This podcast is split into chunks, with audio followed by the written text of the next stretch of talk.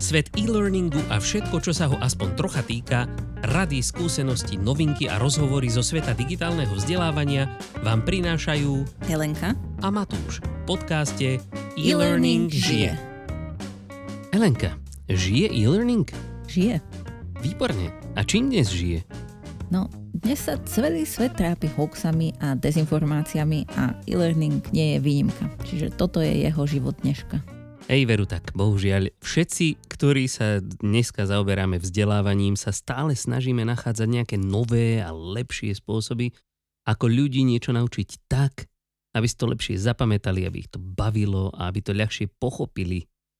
A pri tomto nadšenom hľadaní si však často nevšimneme, že nástroj, ktorý sme našli a ktorý sme si obľúbili, nie je tak úplne košér, ba dokonca, že je to niekedy úplný mýtus. Nuž a keď sa takémuto mýtu potom snažíme prispôsobovať svoju výuku, paradoxne ju tým ochudobňujeme. Dnes sa preto na pár takýchto mýtov pozrieme a skúsime si ich vyvrátiť.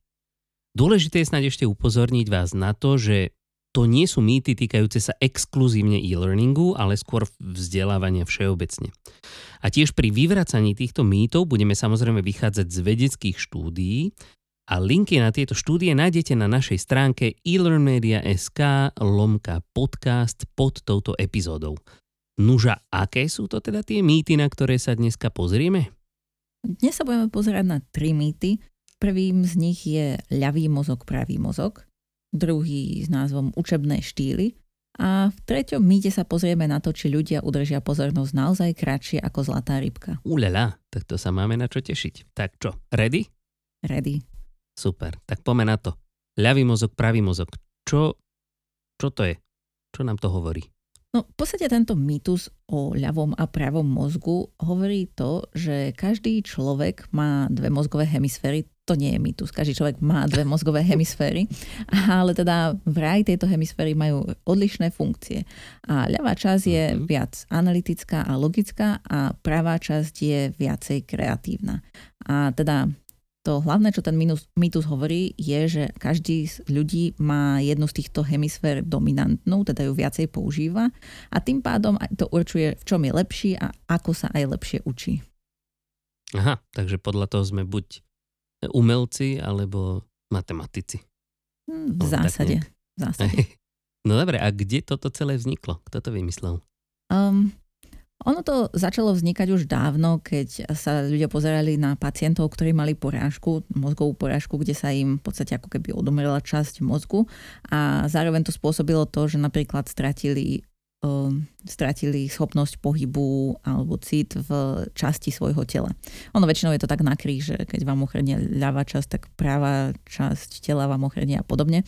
No ale teda toto ako keby bol začiatok tej teórie, že aha, asi sú v tom mozgu rozdiely a asi ten mozog má rôzne funkcie, ktoré takýmto spôsobom, ktorý, a takýmto spôsobom ovláda to telo. A tým pádom sme dospeli k tomu, že Eh, sme sa na to pozerali aj z takého toho učebného hľadiska. A teda ľudia to dosť eh, skúmali, či, či je to pravda a čo je na tom pravda. Snažili sa určiť nejaké oblasti v mozgu, ktoré by mohli súvisieť aj s učením, aj s motorickými funkciami, aj s kognitívnymi funkciami a podobne. Uh-huh, uh-huh. A ja som ešte našiel jednu takú zaujímavú uh, štúdiu, kde uh, zhruba v uh, polovici 20. storočia sa neurochirurg Roger Walcott Sperry venoval liečbe extrémnych prípadov epilepsie a to tak, že skúšal u pacientov prerezať tzv. corpus callosum, čo je teda taký most alebo spojenie medzi ľavou a pravou mozgovou hemisférou. Na začiatku samozrejme čakali, že to bude mať veľký dopad, ale prekvapivo nemalo. Nejaké rozdiely tam samozrejme vo vnímaní a chápaní veci boli, ale neboli to signifikantné rozdiely. Jednou z vecí, prečo to tak logicky asi je, je, že v mozgu prebieha strašná spústa mozgovej aktivity no a tento, tento tunel, toto corpus callosum je príliš úzky na to, aby mohol eh, cez neho mozog komunikovať o všetkom. To znamená, že to není jediná cesta medzi týmito dvoma hemisférami. A e, keďže už v tejto dobe teraz sa vedelo, samozrejme, že pravá mozgová hemisféra ovláda zrak a pohyb ľavej časti tela a naopak ľavá zase pravú časť tela, vymysleli jednoduchý pokus, ako zistiť, či tieto odrezané hemisféry dokážu spolu nejakým spôsobom komunikovať. Ukazovali preto týmto pacientom obrázky a to tak, aby ich bola schopná zaznamenať len jedna polovica mozgu. Čo nie je tak úplne jednoduché, pretože aj keď akoby zrak z pravej časti ide do ľavej strany mozgu a naopak, tak to nie je tak, že proste ľavé oko je spracovávané v pravej časti mozgu a pravé oko naopak v ľavej. Je to tak, že každé oko má svoju pravú a ľavú časť, ktorá je spracovaná v tej opačnej e, mozgovej hemisfére. Preto tie obrázky ukazovali týmto pacientom len tak ako z jednej strany, tak periférne a je to len také ako záblesky, aby si to nestihla všimnúť tá druhá polovica oka. Nuž a na čo prišli? Bolo, že pacienti síce tieto obrázky rozoznali, ale nedokázali ich pomenovať. A z toho pokusu im teda vyšlo, že jazyk a počítanie spracováva mozog v ľavej polovici, v ľavej hemisfére, zatiaľ čo priestorové vnímanie v pravej. Toto bolo neskôr bohužiaľ zjednodušené na, na to, že akoby logika sídli v ľavej časti mozgu a kreativita vpravo.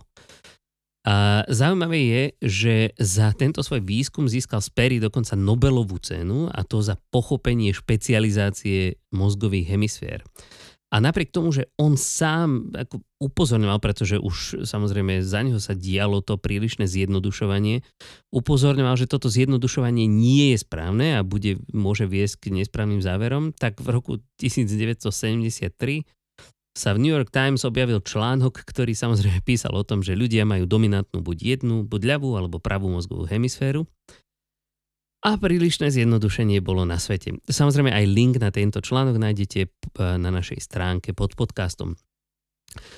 Nuž a ako to dopadlo, to už celé vieme. Doteraz tomu veríme. Tak poďme si povedať, čo je na tomto mýte pravdy. Ak niečo. No, tak v podstate už ako si povedal, aj ten Sperry a jeho spolupracovníci zistili, že ten mozog má nejaké svoje e, oblasti, ktoré sú špecializované na nejaké činnosti alebo, alebo schopnosti. A teda, že to len nechcela, aby to bolo príliš zjednodušené. To znamená, že je pravda niečo na tom, že náš mozog spracúva veci odlišne v rôznych častiach mozgu a je to aj z toho dôvodu, že na čo by nám boli dve polovice mozgu ktoré sú totožné. Ako bolo by to síce ako záloha, ale my nemáme toľko miesta, aby sme mohli v našej lepke plýtvať miestom na zálohu. Takže uh, naozaj náš mozog spracováva iné veci v ľavej a v pravej časti mozgu. Mhm. Takže toto vieme a to je fakt. No ale teraz sa môžeme pozrieť na to, čo na tom nesedí. A mm-hmm. To, čo a to na tom... Je? A to, čo na tom nesadí, je, že, a ako si aj ty spomínal, eh, aj tie oči, ktoré vnímajú ten svet, tak záleží na to, že či sa človek pozerá tou pravou alebo ľavou časťou jedného oka alebo druhého oka, že tieto činnosti, ktoré my považujeme za také ktoré považujeme, že sú samostatné, sú v podstate výsledkom komplexnej činnosti nášho mozgu. To znamená, že aj vnímanie reči, aj napriek tomu, že tvorba reči je uložená v nejakej oblasti v nášom mozgu, tak vnímanie reči, pochopenie významu a spracovanie slov sú uložené v rôznych častiach mozgu, v rôznych poloviciach, poloviciach toho mozgu a až e, spracovanie z oboch týchto častí nám ako keby dá ten komplexný celkový obraz. A takto nemôžeme zjednodušiť veľmi veľa činností, ktoré náš mozog robí, že by boli lokalizované len v jednej z týchto dvoch hemisfér. To znamená, že toto je toto je jeden, jeden z takých argumentov, že prečo to nie je pravda, okrem toho, že teda, ako si aj ty hovoril, ten pán Sperry, on naozaj nechcel, aby sa to takýmto spôsobom zjednodušovalo. A okrem toho, keď som hľadala aj nejaký novší článok, lebo tak samozrejme už veľa sa o tom hovorí a veľa starších článkov bolo o tom napísaných, tak som našla článok z roku 2019, ktorý sa venoval práve vzdelávaniu a teda dominancii mozgových hemisfér, alebo teda to, že jedna má prevahu nad druhou u každého človeka v, zrovna v oblasti učenia sa. A tam písali autory článku, ktorý bude tiež pod našim podcastom, písali, že že nie je to pravda, že nie je to nikde dokázané, že jednak nie je dokázané, že by jeden človek mal dominantnú niektorú z týchto mozgových hemisfér a aj keby ju mal dominantnú, tak nie je dokázané, že by to nejakým spôsobom vplývalo na jeho učenie. A tým, že sa oni zaoberiavali na učenie, čo je oblasť, ktorá zaujíma nás, tak oni skúmali, či žiaci majú rôzne potreby pri učení sa, keď e, majú ako keby zameranie na napríklad tú matematiku, logiku a podobne. Ale nepreukázalo sa, že by, že by tam bol nejaký rozdiel vo vnímaní a v učení sa. Takže a tento článok špecificky upozorňoval na to, že ak sa vám niekto bude snažiť predať produkt, ktorý vaše deti naučí lepšie dané učivo a je to založené na tom, že či má pravú alebo ľavú mozgovú hemisféru dominantnú, takže toto sú väčšinou podvodníci a nemáte im veriť.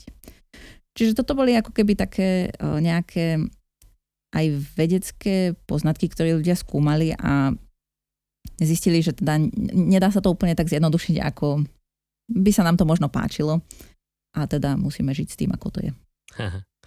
Hej, a čo ešte taký ten e, dosť brutálny príklad, o ktorom sme sa bavili? No áno, bol ešte jeden prípad, kedy skúmali, kedy vedci skúmali deti, ktoré mali závažnú epilepsiu a robili im tzv. hemisferektómiu, čo znamenalo, že im v podstate zobrali jednu polovicu mozgu.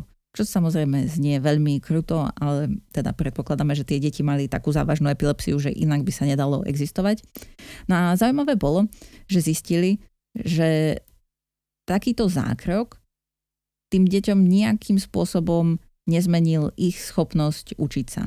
Že mozog je v podstate plastický orgán a tým, že teda to boli malí pacienti, ono v podstate tá plasticita existuje až do vyššieho veku, ale tým, že to boli malí pacienti, ktorí ešte mali pred sebou veľa formovania aj toho mozgu, tak sa im vďaka rehabilitácii a učeniu podarilo nahradiť tie schopnosti a funkcie, ktoré by mali normálne v tej časti mozgu, ktorú im zobrali, tak ju zvládala tá časť mozgu, ktorá im zostala. A teda, že to nemalo vôbec žiadny vplyv na to, akým spôsobom sa učili. No a teda, e, čo z tohto celého vyplýva pre nás ako vzdelávačov? No pre nás toho v podstate vyplýva to, že napriek tomu, že majú naše časti mozgu rôzne funkcie, nie je to úplne také jednoduché, ako by sa na prvý pohľad zdalo a nemôžeme tých ľudí zaškatulkovať do skupín, že matematika je v ľavej polovici mozgu a ty si matematik, analytik a umelec má dominantnú pravú polovicu mozgu, že takto to úplne nefungujú, že takto to úplne nefunguje. A zároveň tým, že nie je dokázané, že by aj keby to tak bolo, že je to rozdelené, tak e, tie hemisféry nie sú dominantné. Jedna neprevažuje nad druhou. A aj keby to tak bolo, tak to nemá žiaden vplyv na učenie. To znamená, že pre nás, ako pre ľudí, ktorí vytvárajú vzdelávanie, či už je to obyčajné vzdelávanie, alebo e-learning, alebo akýkoľvek iný tréning, tak to znamená, že nemusíme vytvárať dva druhy tréningu pre tých umelcov a pre tých matematikov a že nikto sa nemôže vyhovárať a všetci sa naučia všetko. Super. Čo je v podstate aj pozitívny záver, lebo ak ste si doteraz mysleli, že sa neviete naučiť kresliť alebo že sa neviete naučiť počítať, tak určite sa to dá. Tak ja sa neviem naučiť teda ani jedno. Poriadne. Tak fakt netuším, ktorá hemisféra je u mňa dominantná. Asi žiadna. Dobre, super. Tak ďakujem pekne za vysvetlenie. Otvorilo mi to oči doslova. A poďme sa teda pozrieť na ďalší mýtus a tým sú učebné štýly. No okej, okay. a čo teda hovorí tento mýtus? Tento mýtus nám hovorí asi toľko, že každý z nás má nejaký špecifický štýl učenia, a ktorý mu pomáha sa lepšie, prípadne rýchlejšie učiť. Najznámejšie takéto štýly sú napríklad vizuálny, sluchový, kinestetický alebo pohybový. A každý mýtus hovorí teda o tom, že keď použijeme, keď sa zacielíme na tento náš štýl, ktorý poznáme, tak sa dokážeme lepšie naučiť. Výskum ale nič takéto nepotvrdil. Mm-hmm. Tak keď my keď, mýtus, keď výskum nič nepodporil, tak ako sme sa vlastne k tomu dostali, že o tom vôbec rozmýšľame? Rozmýšľame o tom tak, pretože uh, uvádza sa dokonca, že až 90% učiteľov všeobecne tým nemyslíme len nejakých firemných vzdelávačov, a týmto učebným štýlom stále verí. Nuž ale, jak sme sa k tomu celému dostali? Údajne už v 4. storočí pred našim letopočtom Aristoteles všetkým rozprával, že každé dieťa má nejaké špecifické talenty a schopnosti a malo by sa na ne dbať, aby sa toto dieťa dokázalo lepšie rozvinúť. Potom sa tomu nejak ako ďalej zrejme nikto výraznejšie nevenoval, aspoň nie sú o tom nejaké, nejaké výrazné poznatky, ale v 70. rokoch 20. storočia sa k tomu vrátili teoretici vzdelávania ako napríklad Lev Vygotsky a Jean Piaget, ktorí rozvíjali nejaké teórie o tom, ako sa deti učia, špecificky deti. Na to v 80. rokoch nadviazali ďalší teoretici, o ktorých si teraz povieme, ktorí práve prišli s konkrétnym pomenovávaním týchto E, učebných štýlov. A nie je ich úplne málo. Do, dohromady ich máme pomenovaných viac ako 70. A to si teraz Už. všetkých 70 budeme rozprávať? Nie, nie, nie, nie, nie. Ale u týchto troch, ktorých e, práce sú doteraz ako dosť výrazne citované všade, tak si povieme len tak ako maličko o tom, že na čo teda prišli. Alebo na čo si mysleli, že prišli. Títo, títo traja teoretici teda sa volajú Howard, Gardner, Neil Fleming a David Kolb. A každý sa na to pozeral tak trošičku z iného uhlu pohľadu. Tak napríklad Gardner e, v 90. rokoch vyšiel s touto svojou teóriou, že sa ľudia dajú rozdeliť až do 7 rôznych učebných štýlov.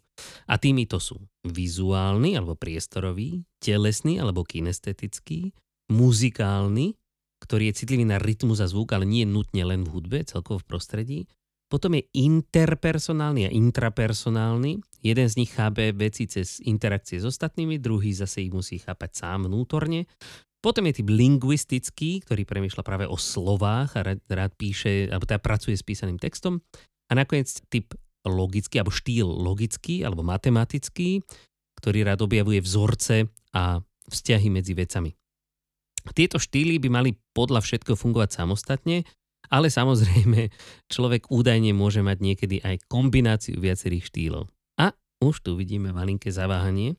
Na to nadviazal, alebo tomuto istému sa venoval aj Neil Fleming, ktorý vymyslel skratku VARC, ktorá popisuje teda anglické názvy štyroch štýlov, ktoré opísal, teda Visual, Oral, Reading, Writing a Kinesthetic, alebo teda vizuálny, sluchový, a taký, ktorý preferuje písanie a čítanie a kinestetický. K ním si asi nemusíme moc toho hovoriť, myslím, že to je celkom jasné. Fleming každopádne veril, že by mal každý z nás poznať svoj studijný štýl, študijný štýl a to preto, aby vedel, ako sám sa má učiť, prípadne ako má učiť, ak sa teda jedná o učiteľa. A tvrdil tiež to, že práve poznanie a adekvátne uspokojenie týchto našich vzdelávacích štýlov povedie k úspechu vzdelávania. Nuž a potom do tretice je tu teda pán Kolb, ktorý to zobral tak trošku úplne z druhej strany. A on zase vnímal vzdelávanie ako proces transformácie zážitkov. Hej, lebo všetci niečo zažívame a nejakým spôsobom to spracúvame v mozgu. A vytvoril tzv. zážitkový vzdelávací cyklus. Tento cyklus mal 4 fázy, a to samotný zážitok, potom nejaká reflexia na tento zážitok, potom tzv. abstraktná konceptualizácia, teda že z výsledkov tejto reflexie e, sa nám zrodí nejaká nová myšlienka, nový koncept, nový nápad a s týmto nápadom potom ďalej aktívne experimentujeme, teda snažíme sa ho použiť v živote. Teda to je to, čo sme sa naučili a teraz to chceme aplikovať. A učebné štýly z tohto vychádzajúce potom videl, ako, videl podľa toho, ako pristupujeme k dvom hlavným rozhodnutiam pri učení. Teda či úlohy vnímame také, aké sú, alebo ich skôr vnímame práve len ako tie koncepty alebo nápady.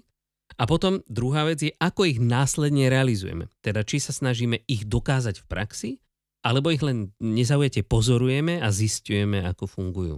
No a podľa tohto nás teda pán Kolb zaradil do jedného zo štyroch vzdelávacích štýlov a tieto štýly nazval ako divergentný, konvergentný, ochotný a prispôsobivý divergentný, len v skratke poviem, a, to sú ľudia, ktorí sa na veci pozerajú z rôznych úhlov a teda pozorujú svoje okolie a počúvajú radi aj názory iných. Konvergentní naopak sú tí, ktorí radšej niečo robia, sú výborní v nachádzaní praktických riešení problémov. Potom sú tu ochotní, ktorí výhradne len realizujú nápady iných a nakoniec teda prispôsobiví, sa sústredia, tí sú takí riadne abstraktní, a sa sústredia na logické a vedecky podložené nápady. Sú to skôr teda teoretici než praktici. OK. No tak to bolo štýlov naozaj viac než dosť. Nebolo ich 72, alebo koľko si povedal, čo, čo je fajn, ale aj tak je ich viac než dosť. A každý si to zobral Ej, očividne zo svojho uhla pohľadu, a ako si aj hovoril. Tak čo je na tom pravdy? A mal vôbec pravdu niekto z nich? Pravdu nemá tak trošku nikto a zároveň všetci. Ide o to, že dôležité je sa na to pozrieť a tak trošku inak. Pretože keď sa bavíme o štýloch, ktoré majú byť najvyššie exkluzívne, tak nás to automaticky zaraďuje do nejakých skupín a proste ako segreguje to ľudí do, do svojich vlastných chlievikov a vynecháva to, že každý sme tak trošku úplne iný. Pretože tie štýly, tie, alebo tie preferencie naše vzdelávacie nevychádzajú len z nejakej našej vrodenej schopnosti, ale z celého sveta, v ktorom žijeme, proste z našich skúseností, z prostredia, v ktorom sme vyrastali, z nášho veku, a z toho, čo už sme sa všetko naučili a tak ďalej. Každopádne každý z nás má nejaký preferovaný štýl učenia. O tom to nie je žiadna debatka. Sú ľudia, ktorí si oveľa radšej niečo vypočujú, ako by si to mali prečítať. Niekto musí zase chodiť, keď sa učí a podobne. Je ale rozdiel v tom, že akou formou sa radšej učím a akou formou sa skutočne niečo lepšie naučím. A tieto preferencie, ktoré mám ja, ty, všetci, nezlepšia našu schopnosť sa skutočne niečo naučiť. Alebo teda respektíve aspoň z výskumov, ktoré sa na túto tému robili a nebolo ich málo, nič také nevyšlo. Teda, problém je, že preferencia nie je učebný štýl. Hm. Veru tak. To znamená čo? Že máme štýl, ktorým sa radi učíme a to je štýl, ale nie je to náš jediný štýl? uh, takto, záleží o tom, že čo sa chceme naučiť samozrejme a ide o to, že preferencia to, čo robíme radi, ale štýl podľa teda tých uh, definícií je to, čo by malo uh, fungovať objektívne bez ohľadu na, na človeka. Proste nie, niekom sa povie, ty máš taký štýl, tak budeš sa učiť takto a tak sa naučíš najlepšie. Ale žiadny, žiadny experiment nič takéto nedokázal. Od začiatku sa môžeme na to pozrieť už len takým, takým úplne, že totálne očividným argumentom proti a že napríklad takú hru na gitaru sa asi nenaučíš tým, že si o tom prečítaš. Alebo ak sa, ako niečo o tom asi pochopíš, ale nenaučíš sa hrať. Alebo ak sa chceš naučiť, ako vyzerajú rôzne druhy žiab, tak sa to samozrejme najlepšie naučíš na obrázkoch. To ale neznamená, že si vizuálny študent. A ak sa budeš chcieť naučiť, ako tieto žaby znejú pri nejakých svojich námluvách, tak tam už ti zase nepomôžu obrázky a budeš si to musieť e, vypočuť nejak tieto ľúbosné piesne. Alebo keď sa chceš naučiť, ako vonia nejaká kvetinka, tak najlepšie si to samozrejme naučíš tým, že si ju ovoniaš. To ale neznamená, že, že máš čuchový učebný štýl. Že si čuchový študent. Ostatne skús sa naučiť čuchom napríklad takú matematiku. Good luck. Tak, zatiaľ som to neskúšala, ale bolo by to super. Ja, môžeš vidíš, môžeš vymyslieť nový experiment.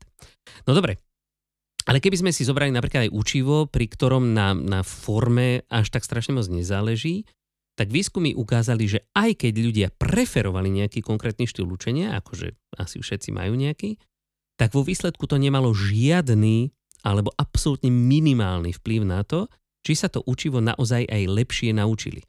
Mozog totiž to veci ukladá skôr podľa ich zmyslu, podľa významu, podľa toho, ako to pochopíš a nie podľa toho, akým zmyslovým orgánom tieto informácie strebáš, alebo tieto podnety. A napríklad jeden zaujímavý výskum pochádza od pánov Chasea a Simona z roku 1973 a títo páni ukazovali obrázky rozohratých šachových partií rôznym ľuďom. Najlepšie si tieto obrázky zapamätali pokročilí šachisti. Ale to nie preto, že by mali lepšiu vizuálnu pamäť, alebo že by to boli teda vizuálni študenti, ale preto, že im to jednoducho dávalo zmysel. Potom ale pre kontrolu ukázali tej istej skupine ľudí obrázky náhodne rozložených figuriek na šachovnici a vtedy sa výsledky úplne vyrovnali, pretože šachoví experti už zrazu nemali žiadnu výhodu. Že by na obrázku videli nejaký príbeh alebo stratégiu rozohranej hry. Toto je jeden z mnohých výskumov na danú tému a linky na tieto výskumy samozrejme, alebo prípadne na nejaké články nájdete tiež pod našim podcastom. OK. No tak to znamená, že nezáleží od učebného štýlu, či sa niečo naučíme, alebo áno, alebo čo vyplýva z celých týchto uh, učebných štýlov, ktoré niekto sformuloval a potom niekto sa snažil overiť. Presne tak, záleží skôr na koncepte ako na nejakom učebnom štýle. Super zistenie je, že pre nás ako študentov, že nie sme takí limitovaní v učení sa, ako sme si to možno mysleli. Takisto ako pri tom pravom a ľavom mozgu, kde sa nemusíme báť, že keď máme pocit, že sme matematici, sa nenaučíme nikdy hrať na gitaru a naopak, keď sme e, umelci, tak sa nikdy nenaučíme e, programovať. Tak e, túto zase sa nemusíme báť, že by sme boli ovplyvnení nejakým učebným štýlom a tým pádom sa nedokážeme naučiť veci inak. A pre nás tvorcov vzdelávacieho obsahu to znamená to, že nemusíme sa až tak moc zameriavať na um, učebné štýly uh, našej cieľovej skupiny, respektíve skúmať nejaké ich preferencie, ale skúsme vymyslieť také aktivity, ktoré sú práve vhodné pre danú tému.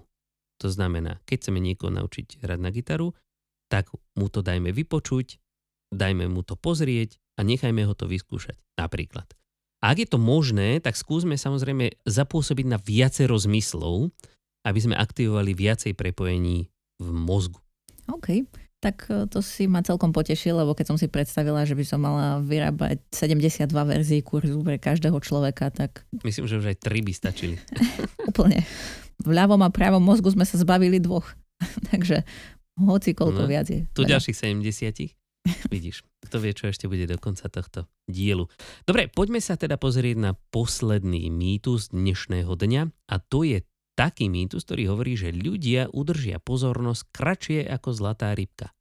Čo toto je? No, názov tohto mýtu hovorí presne o tom, čo ten mýtus znamená. Že v podstate ľudia v dnešnej dobe naozaj majú krátku pozornosť a mala by byť v rozpetí 8 sekúnd a vraj pozornosť zlatej rybky má 9 sekúnd. Takže sme na tom horšie ako zlatá rybka. Teda tak hovorí mýtus, ale či je to naozaj pravda, to je otázka. A to ako toto vymysleli? Kde to vzniklo? To dávali nejaké elektródy na rybky v akváriu? Alebo? E, to je ťažko povedať, lebo ja. nikde sa nenašli záznamy o tom, že by testovali zlaté rybky a no nie, nie som si istá, ako by elektródy vo vode sa znášali so zlatou rybkou.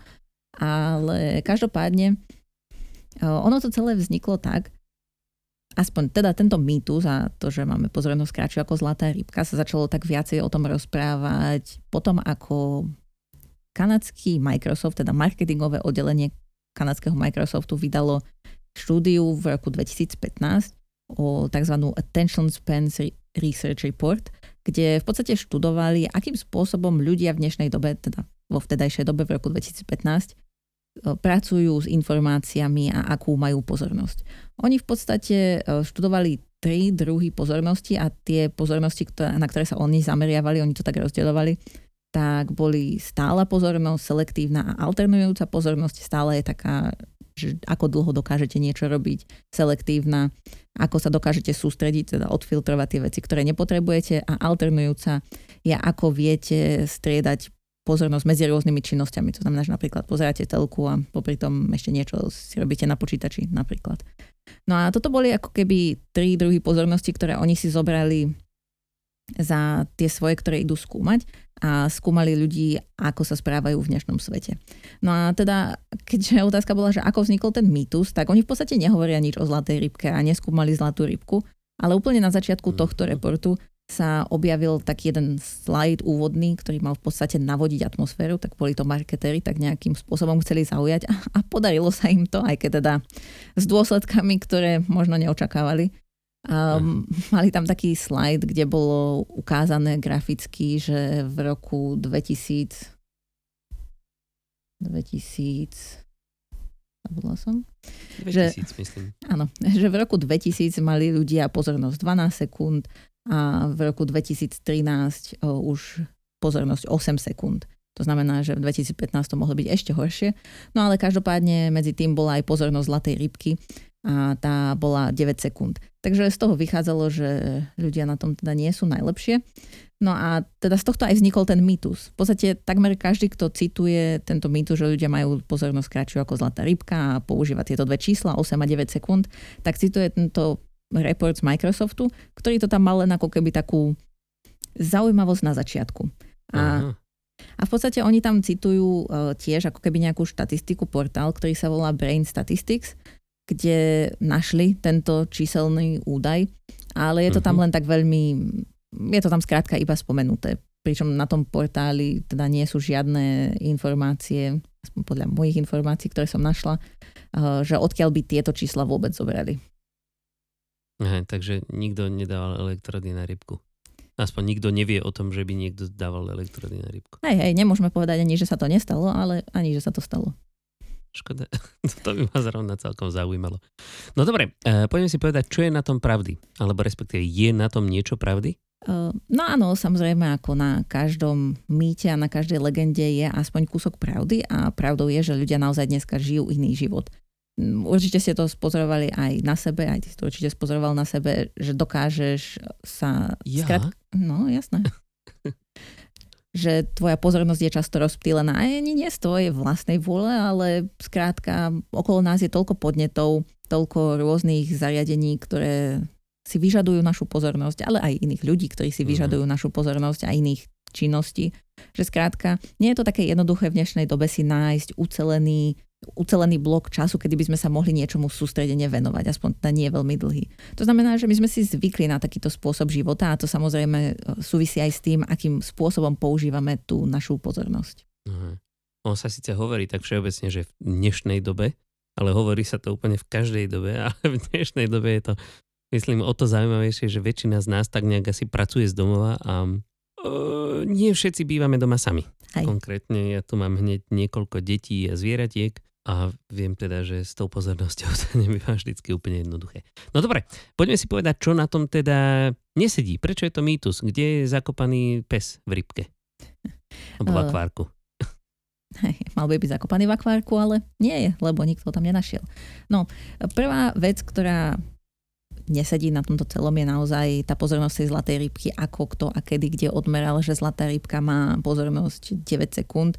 A či tento experiment bol nejakým spôsobom porovnávaný e, s ľuďmi, lebo či bol nejakým spôsobom kontrolovaný, alebo mávali jedlom pred rybkou a tým pádom jej pozornosť tam bola dlhšie a ľuďom ukázali dačo nudné a tým pádom sa na to prestali pozerať, lebo ich to nebavilo ako ťažko povedať, ako vôbec tento údaj vznikol, čiže vôbec nevieme, ako sme sa dostali k údaju o zlatej rybke. No a takisto tých 8 sekúnd, ktoré boli spomenuté na portáli Brain Statistics, tak tiež nevieme, z akého sú zdroja a akým spôsobom boli vyskúmané. Ostatne taký, taká celá sága pána prstenov alebo hobita, myslím, že má o trošku viacej než 8 sekúnd a ľudia to tak nejak dokážu pozerať aj celé. Hej, hej, maratón rozšírenej verzie, ktorý má asi 9 hodín. Alebo dokážete na Netflixe pozrieť celú sériu nejakého seriálu a... Práve.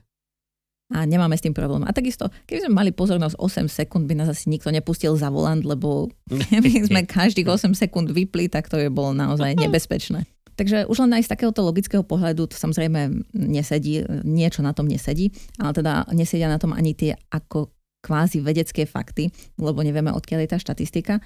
No a v podstate aj tá štúdia Microsoftu, ktorú robili, ako vravím, ona túto štatistiku a v podstate tým začal celý ten mýtus, mala len ako keby nejakú infografiku na začiatku na zaujatie a v podstate zvyšok toho výskumu sa venoval tomu, akým spôsobom tí ľudia pracujú so svojou pozornosťou. A to, čo vyšlo z toho výskumu nakoniec, bolo, že aj napriek tomu, že áno, ľudia sa sústredia iným spôsobom, ako to bolo kedysi, tak to ani nesúvisí s vekom, to znamená, že není to úplne generačne rozdelené. Ako si povieme, lebo väčšinou si to asociujeme, že v tomto čase znamená, že tí ľudia, ktorí sa teraz narodili alebo sú teraz v produktívnom veku, tak tí sú iní ako tí ostatní. Ale že to skôr súvisí s tým, ako ľudia používajú, ako, že ako žijú svoj život, aké je ich prostredie. To znamená, že ľudia, ktorí častejšie používajú viacej mobilných zariadení naraz, tak tí majú tú pozornosť viac rozptýlenú ako ľudia, ktorí napríklad nie sú zvyknutí pracovať takto s viacerými zariadeniami naraz. A vôbec to nezávisí od veku. A to je ako keby jedna strana tej mince, že áno, je pravda, že inak používajú svoju pozornosť, ale na druhej strane, čo zistili je, že ľudia, ktorí pracujú s tými mobilnými zariadeniami častejšie a majú tú pozornosť kratšiu, tak zase sa dokážu oveľa lepšie sústrediť v takých ako keby krátkých výbojoch. To znamená, že v konečnom dôsledku, keď porovnali výsledky práce týchto ľudí, tak im vyšlo, že v podstate produktivita týchto ľudí sa nejako nezmenila. Iba každý mal iný spôsob na to, akým sa dostal k tomu výsledku.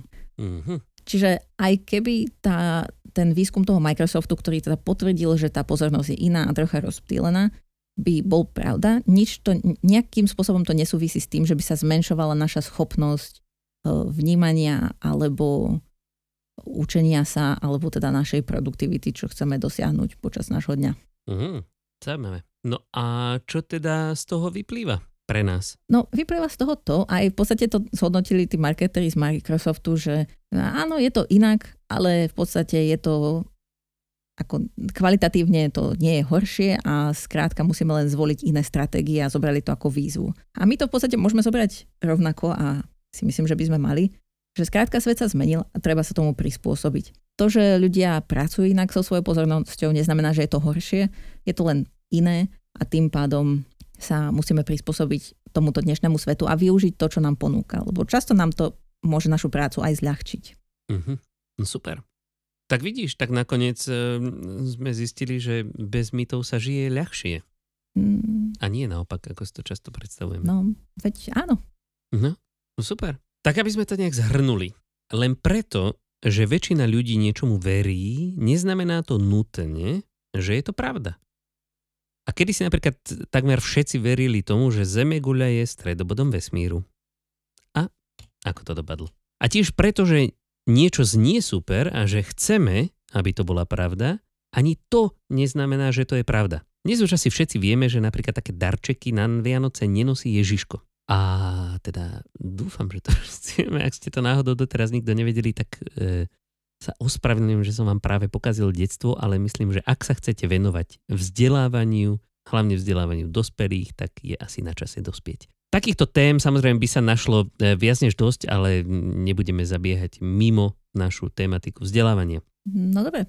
A záver pre nás, čo si ja z toho beriem ako pre nás, pre tvorcov vzdelávacieho obsahu je ten, že máme v podstate ľahší život, pretože sa nemusíme starať o dve skupiny mozgové, nemusíme sa starať o 70 učebných štýlov a nemusíme sa ani trápiť tým, že by po 8 sekundách nás prestali naši študenti vnímať. Takže... Tak vidíš. A na tejto, s týmto pozitívnym zistením teda sa prednešok s vami asi lúčime a už teraz sa tešíme na stretnutie s vami opäť o týždeň pri ďalšej epizóde nášho podcastu e-learning žije. Majte sa krásne. Majte sa.